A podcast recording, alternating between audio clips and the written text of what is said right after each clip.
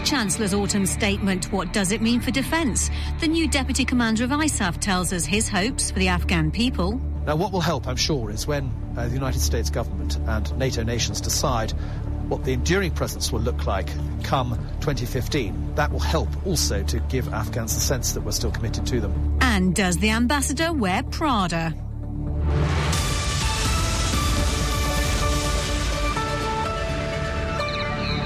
New cuts to the defence budget announced in the Chancellor's autumn statement will be made without any new cuts to forces personnel and to military equipment.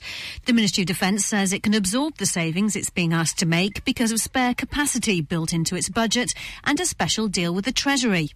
BFBS reporter James Hurst was in Westminster yesterday for the long awaited mini budget. It's two years since the defence budget was cut by more than 7% in the Comprehensive Spending Review. The Chancellor's new spending cuts announced yesterday will go on top of that. 1% is taken out of next year's budget and 2% from the year after. According to the MOD's own figures, it means the department now has three quarters of a billion pounds less to spend between now and April 2015 than previously planned. But the Chancellor told Parliament the new spending cuts will not mean any new cuts to the MOD's people or equipment. They will be given flexibility on their multi year budget to ensure that this will not lead to reductions in military manpower or the core defence equipment programme over the Parliament. That special flexibility from the Chancellor is only part of the reason they can avoid more redundancies or cancel contracts. The other part is unallocated provisions in the defence budget, money that was going to be spent, but they hadn't yet decided what to spend it on. Now, at least some of that money won't be spent at all. The impact is effectively hidden, but it will be felt by senior officers trying to get new equipment moved from the MOD wish list, known as the whiteboard, into the actual spending programme.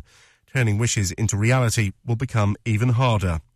There are longer term implications for defence from the Chancellor's statement yesterday and his wider message that austerity will last for five more years. It makes the government's stated aim to start increasing defence spending again from 2015 seem far less achievable. James Hurst reporting. Well, I'm joined in the studio by BFBS defence analyst Christopher Lee and from the Financial Times by James Blitz, who is the newspaper's defence and security editor. Hello to both of you. Uh, James Blitz, first of all, you can't take three quarters of a billion pounds out of, out of the defence budget without consequences. What will they be?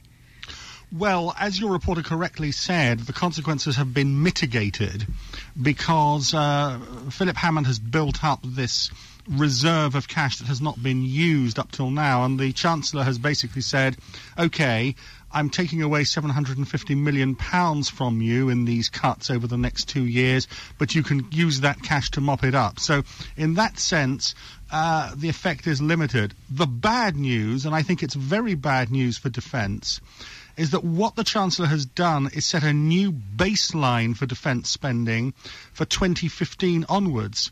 And that means that when defence goes into the next spending round, the round that basically takes you up to 2020, defence starts with around, my calculation is about 500 uh, million pounds less every single year between 2015 and 2020. And that's bad news because defence has got to meet the targets set out in SDSR for Future Force 2020. And I think service chiefs are waking up today and they're saying, hang on a tick, we thought we were going to be able to achieve all that. We've been through a number of corrections to SDSR.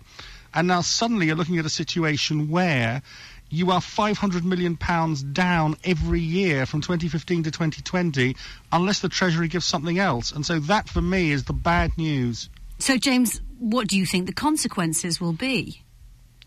the first consequence is that the MOD is going to be in a very, very tough fight with the Treasury ahead of the next spending round, which I think is now going to be next year from the Chancellor's statement. And what they're going to say is, look, the baseline for defence spending is not this new one, which is 500 million pounds down. It's what you said it was in 2010. That's the baseline. So any increase is on that, that slightly higher figure that you set out in 2010. But I think they're going to lose that argument, frankly. And I just think the worry is that the service chiefs are going to have to find more cuts. It's as simple as that. And I just don't think this has yet. It's too early after the autumn statement. So do you, do you not buy this line uh, of no cuts to personnel and no cuts to equipment then? No, I don't. I don't buy it at all. I think it's a serious problem, and I, I, asked the MOD about this at great length yesterday, and they basically admitted to me they had no guarantees about what this baseline figure for 2015 was. They will be going into the spending round with defence spending from 2015 to 2020 500 million pounds a year lower than they had thought it would be. Christopher Lee, uh, your thoughts on the Chancellor and defence in his statement yesterday? Yeah, James is absolutely right. Um, when he says uh, not going to cut people, not going to cut, uh, cut, cut, equipment, um, two things come to mind. People, they almost got it down to the minimum anyway if you want to develop an organization which can carry out the ambitions, let's say, of foreign policy. But the most important thing about this, let's start right from the beginning. The, uh, the Defence Ministry was, told, Ministry was told that it would get a 1% increase, annual increase, or certainly by 2015. It ain't going to get that down. It's going to come off 1%, as all departments are coming off 1% uh, at the moment. But in fact, it comes out at minus 2%, not just 1%. Also, inflation costs in defence industries and defence ministry industries are much higher than the inflation that you and I might work with an, ordinary budget. We, imagine that's because of you know the cost of, of doing things. The other thing, you start looking at the increased costs, which I imagine might come out on the carrier program, because very few programs actually stick to the cost where they are. Uh, what about the F-35 program, which they just simply don't know how much it's going to cost because what's going on in America at the moment? What will, will the Type 26 program uh, be able to deliver it on time? These are the out years that they've got to worry about. The truth is also that the Chancellor was effectively saying yesterday that the deficit, the government deficit, you know, being broke, how much you have to borrow, is not going to be fixed in under perhaps before 2020. Some people, people are saying this morning after analysing what he said, it may take a decade plus, and therefore, as we've always imagined, defence is going to be on the back foot. Also, coming out in, in, in Af- uh, from Afghanistan 2014, 2015, Defence Ministry will not get the public support because it ain't at war anymore as far as the public's concerned. James Blitz, um, you said that you think there will be more cuts. Uh, where exactly do you think the cuts will be? Well, I think it's very hard to say. I mean, to meet these cuts, you have to basically cut running costs in the MOD. It's difficult to cut equipment. So programs. civilian, do you think it'll be? Well, I think possibly, but with the best will in the world, the army has just been cut from 102,000 to 82,000 uh, in 2020, and one of the things which I find slightly depressing is I still have never heard a firm commitment from Philip, Ham- Philip Hammond or the Prime Minister that 82,000 is the absolute bottom below which we will not go. We've never had that assurance, and so that's a worry. It may come in service personnel elsewhere. I don't want to create worries for listeners. We'll just have to see how things go, and there's still a battle to be had. But you know, I don't think this has yet percolated through. I, I think they have to work out where they're going to find this half a billion a year. All right, James Blitz from the Financial Times, thank you very much for your time today. Meanwhile, Britain's biggest defence manufacturer, BAE Systems, is considering ways of saving money after the spectacular failure of the so called mega merger with EADS. This week, David Cameron reassured the Commons that Portsmouth would remain open for the Royal Navy amid speculation that BAE is considering bringing its shipbuilding there to an end. Uh, Christopher, tell us about BAE in Portsmouth. Yeah, we've got to distinguish that if there's an announcement in future, uh, in very shortly, that BA is pulling out of Portsmouth, it's not pulling out of the whole of Portsmouth. BA, for example, runs the uh, uh, Royal Naval uh, Dockyard in Portsmouth, but they also build bits of ships there. And I say bits of ships. For example, they're building the front end of the new carriers. What they do, they build the front end, the island, etc., and then cart it off to Glasgow. Well, they cart it off to the Clyde, where it's bolted on to the other bit. When that sort of shipbuilding bit comes, that is the part that's very vulnerable. But they're signing new contracts now for, for some of the outer uh, offices of BAE uh, systems in and around Portsmouth. So it's not the whole of Portsmouth. Just remind us of the challenges facing BAE.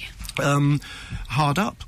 It's as simple as that. Their share price is going up at the moment, which is great stuff. That's another story altogether. That's another it? story altogether. Just tell us why they're hard up and what their problems are. They're okay, facing, the um, challenges. overstretched. Uh, in, in, in the wrong areas. And don't forget, the majority of BAE, I can't remember what the figure is, something like 55, 60,000 people they employ. Most of them in fact, employed overseas.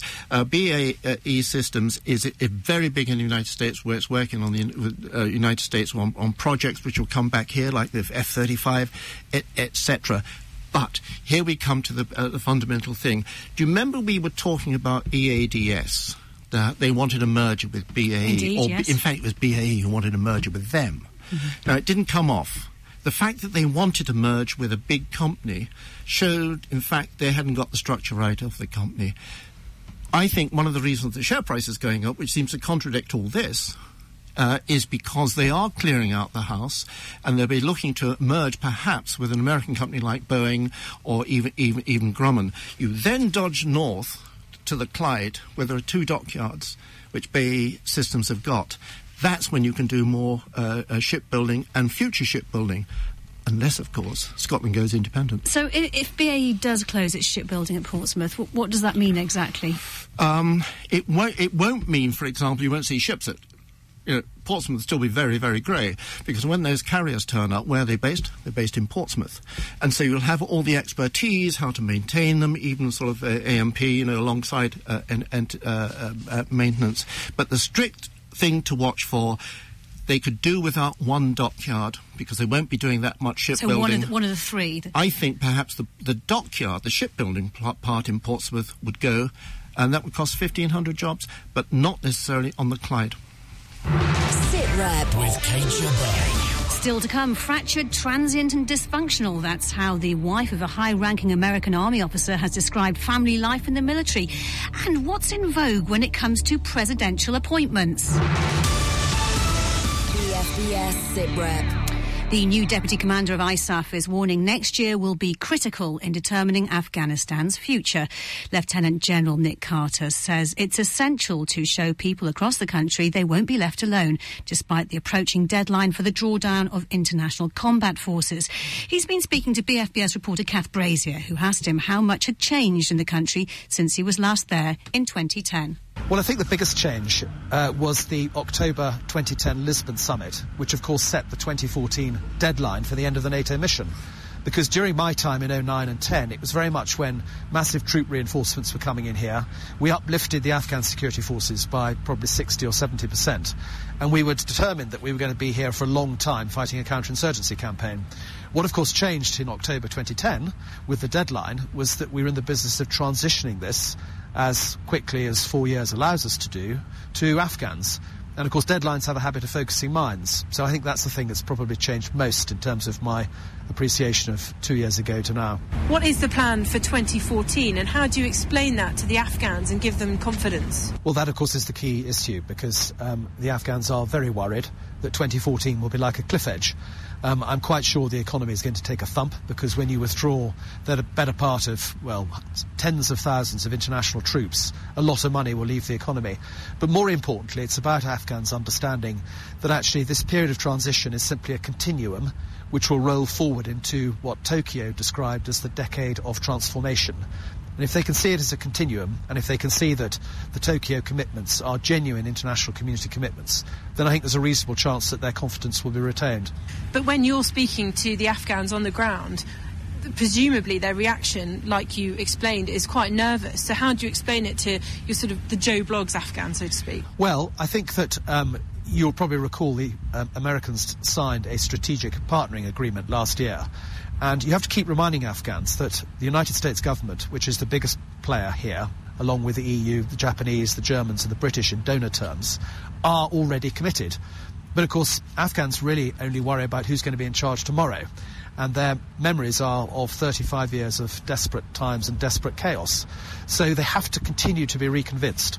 Now, what will help, I'm sure, is when uh, the United States government and NATO nations decide what the enduring presence will look like come 2015. That will help also to give Afghans the sense that we're still committed to them.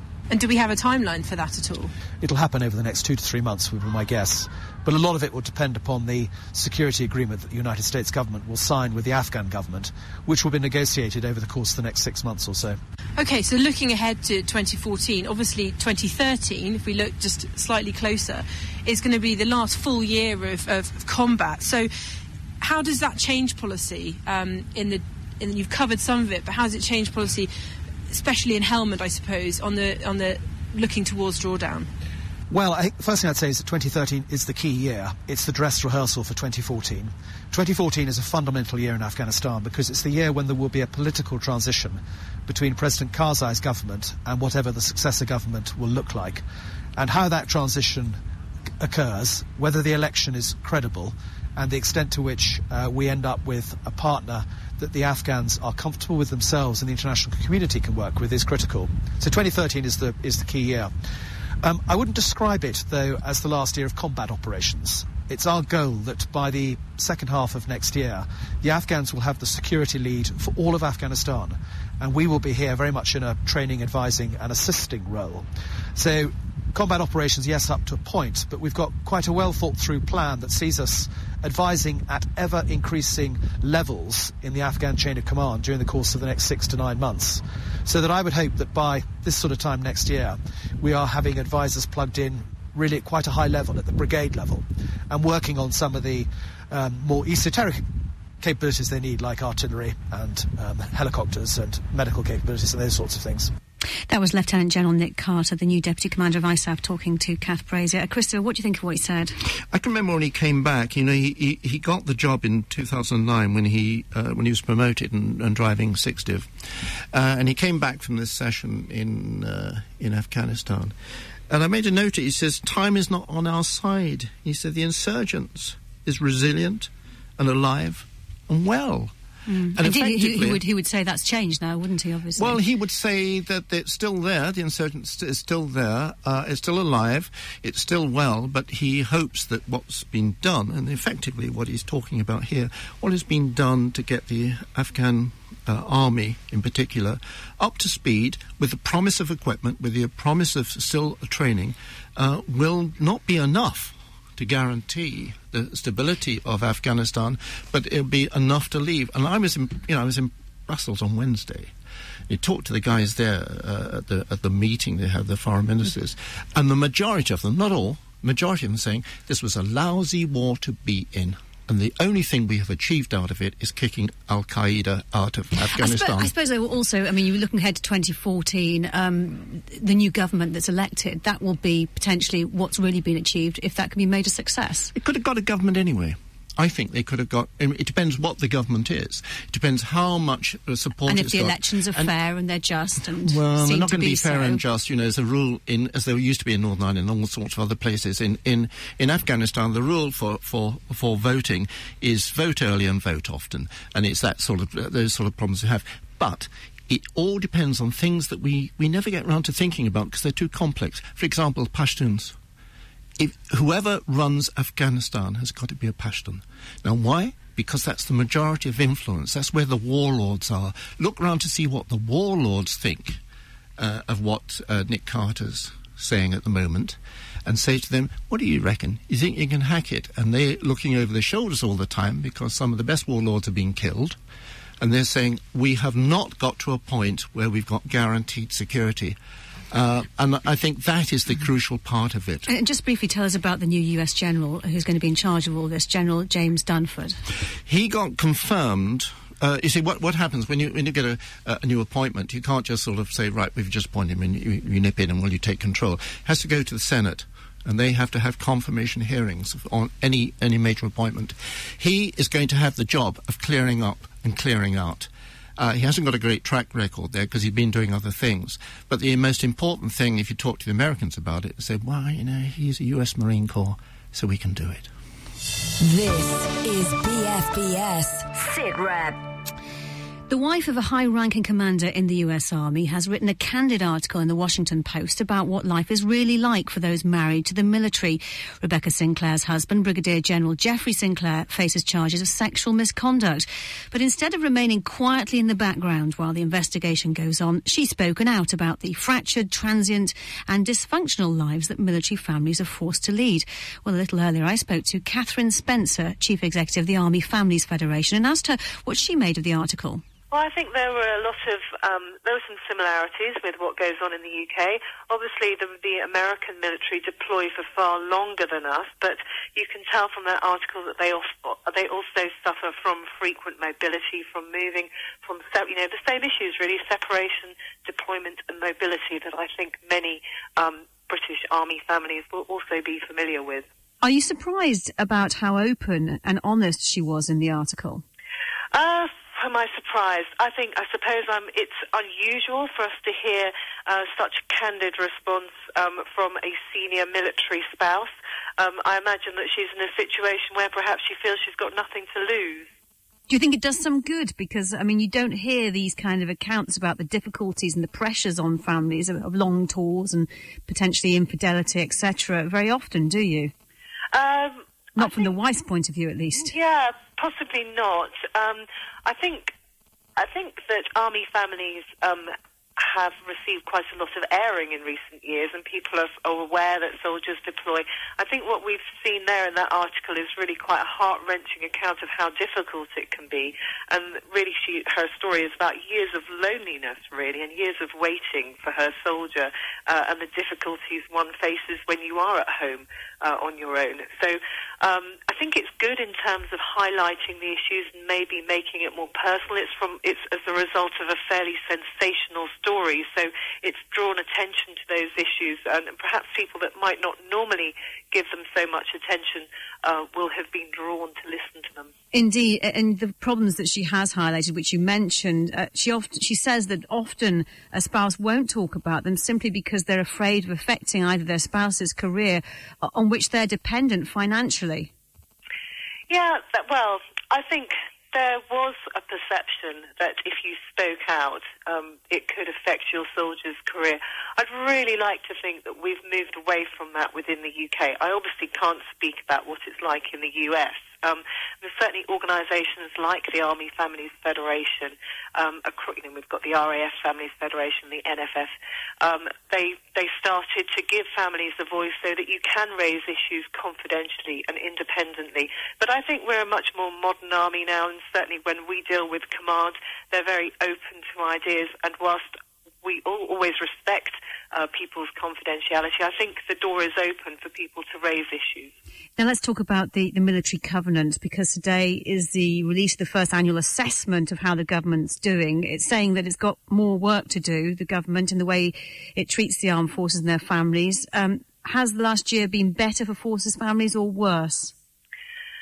Well, I think the Armed Forces Covenant is a fantastic document. Um, I was one of the cynics when it was first um, mooted, but having seen it in action and seen some of the cross-governmental work going on, I think what it has really done is opened a lot of doors so that um, it was far more difficult to navigate around um, the different government departments previously, and we're seeing those community covenants coming through now with people showing far more interest and understanding and a willingness to make things right for Army families. So certainly at the delivering service, delivering services in terms of education and healthcare, I think the Armed Forces Covenant has highlighted areas that need work on, and that is fantastic. In terms of whether things have got better for forces families, well, that's down to that's an individual matter. But of course, what we can say is that we are facing the three R's: redundancy, rebasing, and reserves, and all of those things are impacting on Army families. So we've got we know that we've got another tranche of redundancy to come probably at the back end of January, um, and that will mean a lot of people drawn into that some of us went through that in 2012, pretty unpleasant few months waiting to find out whether or not you were being made redundant. Um, and of course, we're in the midst of a pay freeze as well.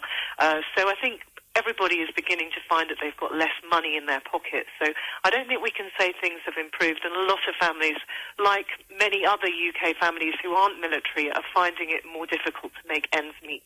And I suppose in the case highlighted by Rebecca Sinclair's article, um, it's really drawn attention to the uh, the way that wives and families are affected by all of these pressures. What more can be done to support them? Well, I think what we've what I'm encouraged by is that command and government seem to have noticed that um, army families need two decent incomes to support the family, two reliable incomes, and it's been far too difficult in the past to enable families to access two incomes. Uh, so we've got much more recognition of the importance of employment for the family. I think there's still more to be done in terms of childcare because we know that even though we might be withdrawing troops from Afghanistan, we're bringing people back from Germany. Employment might be more possible, but it will only be possible if there's more childcare available to enable service spouses to work because we know that their soldiers have very unpredictable work patterns. They're frequently away, and it's really that childcare support that's going to enable families to move forward.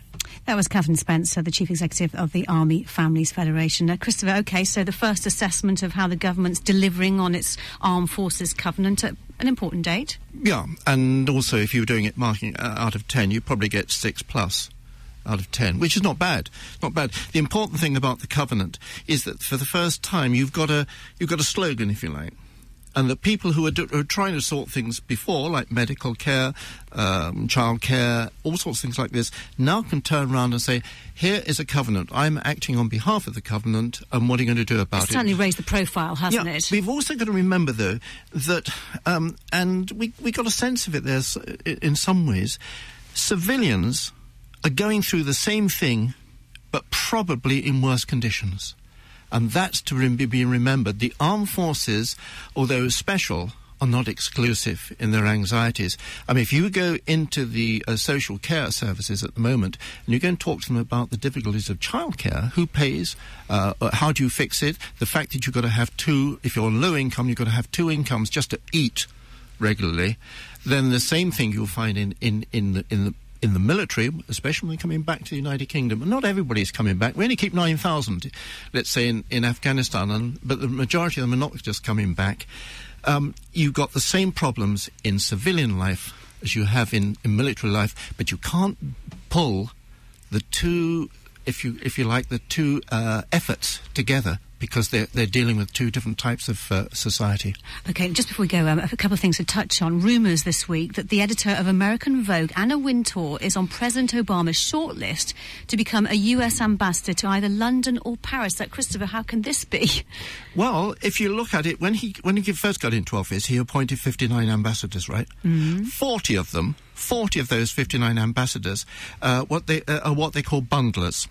Um, and bundlers are people who. So they're not career diplomats, or they're, they're not they're... career diplomats at all. So is it because, as, as I read, that it's because she helped so much in the presidential uh, she, uh, campaign? She raised money. She she helped in the presidential campaign, um, and she was very much online as, uh, as, as an, an, Obama supporter. But can you imagine it? She earns about two, uh, $2 million a year at the moment. She lives in Soho, not Soho, London, not the seedy place in London, but the smart place in New York. Um, she is society. Uh, she'll come over Do you think here. she'd be good as the as the ambassador in London? She'd be good as anybody. I mean, as no, if they could, they've only had, there were, in the past 10 years, they've only, uh, no, past 40 years, they've only been 10 two, three, four, four. No, three good uh, foreign service, in other words, professional ambassadors here. All the rest have been handouts from people who bunged a load of money into campaigns, etc. Mm-hmm. Raymond Seitz, who was the best ambassador, uh, he said at one point, you know, uh, to be a professional ambassador, you have to cope with boredom in the United Kingdom because no longer do you rate? And this is the important thing. It's the most important position the Americans can appoint as ambassador, but no longer is it an important thing to do. As we're talking of the Americans, let's talk about Hillary Clinton, Secretary of State, on her farewell tour. Gosh, I mean, she is. I mean, she is probably the best foreign uh, foreign secretary, yeah, Secretary of State that the Americans have had for a long time, including Condoleezza Rice.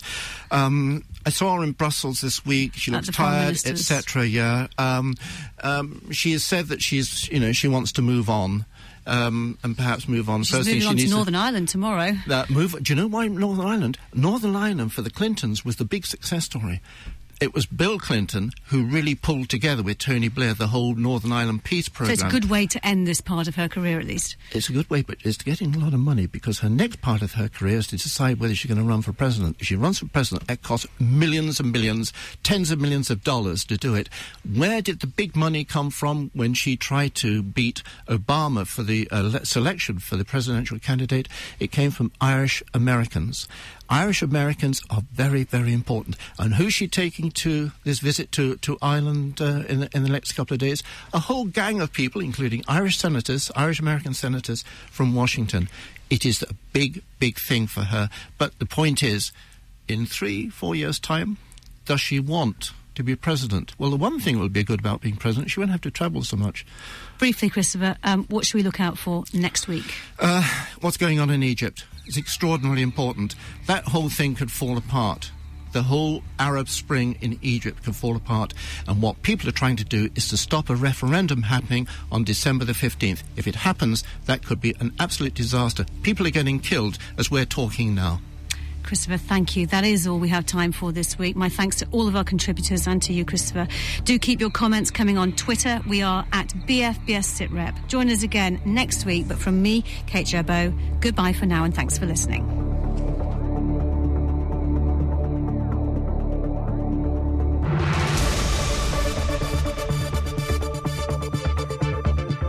This is SitRep on BFBS.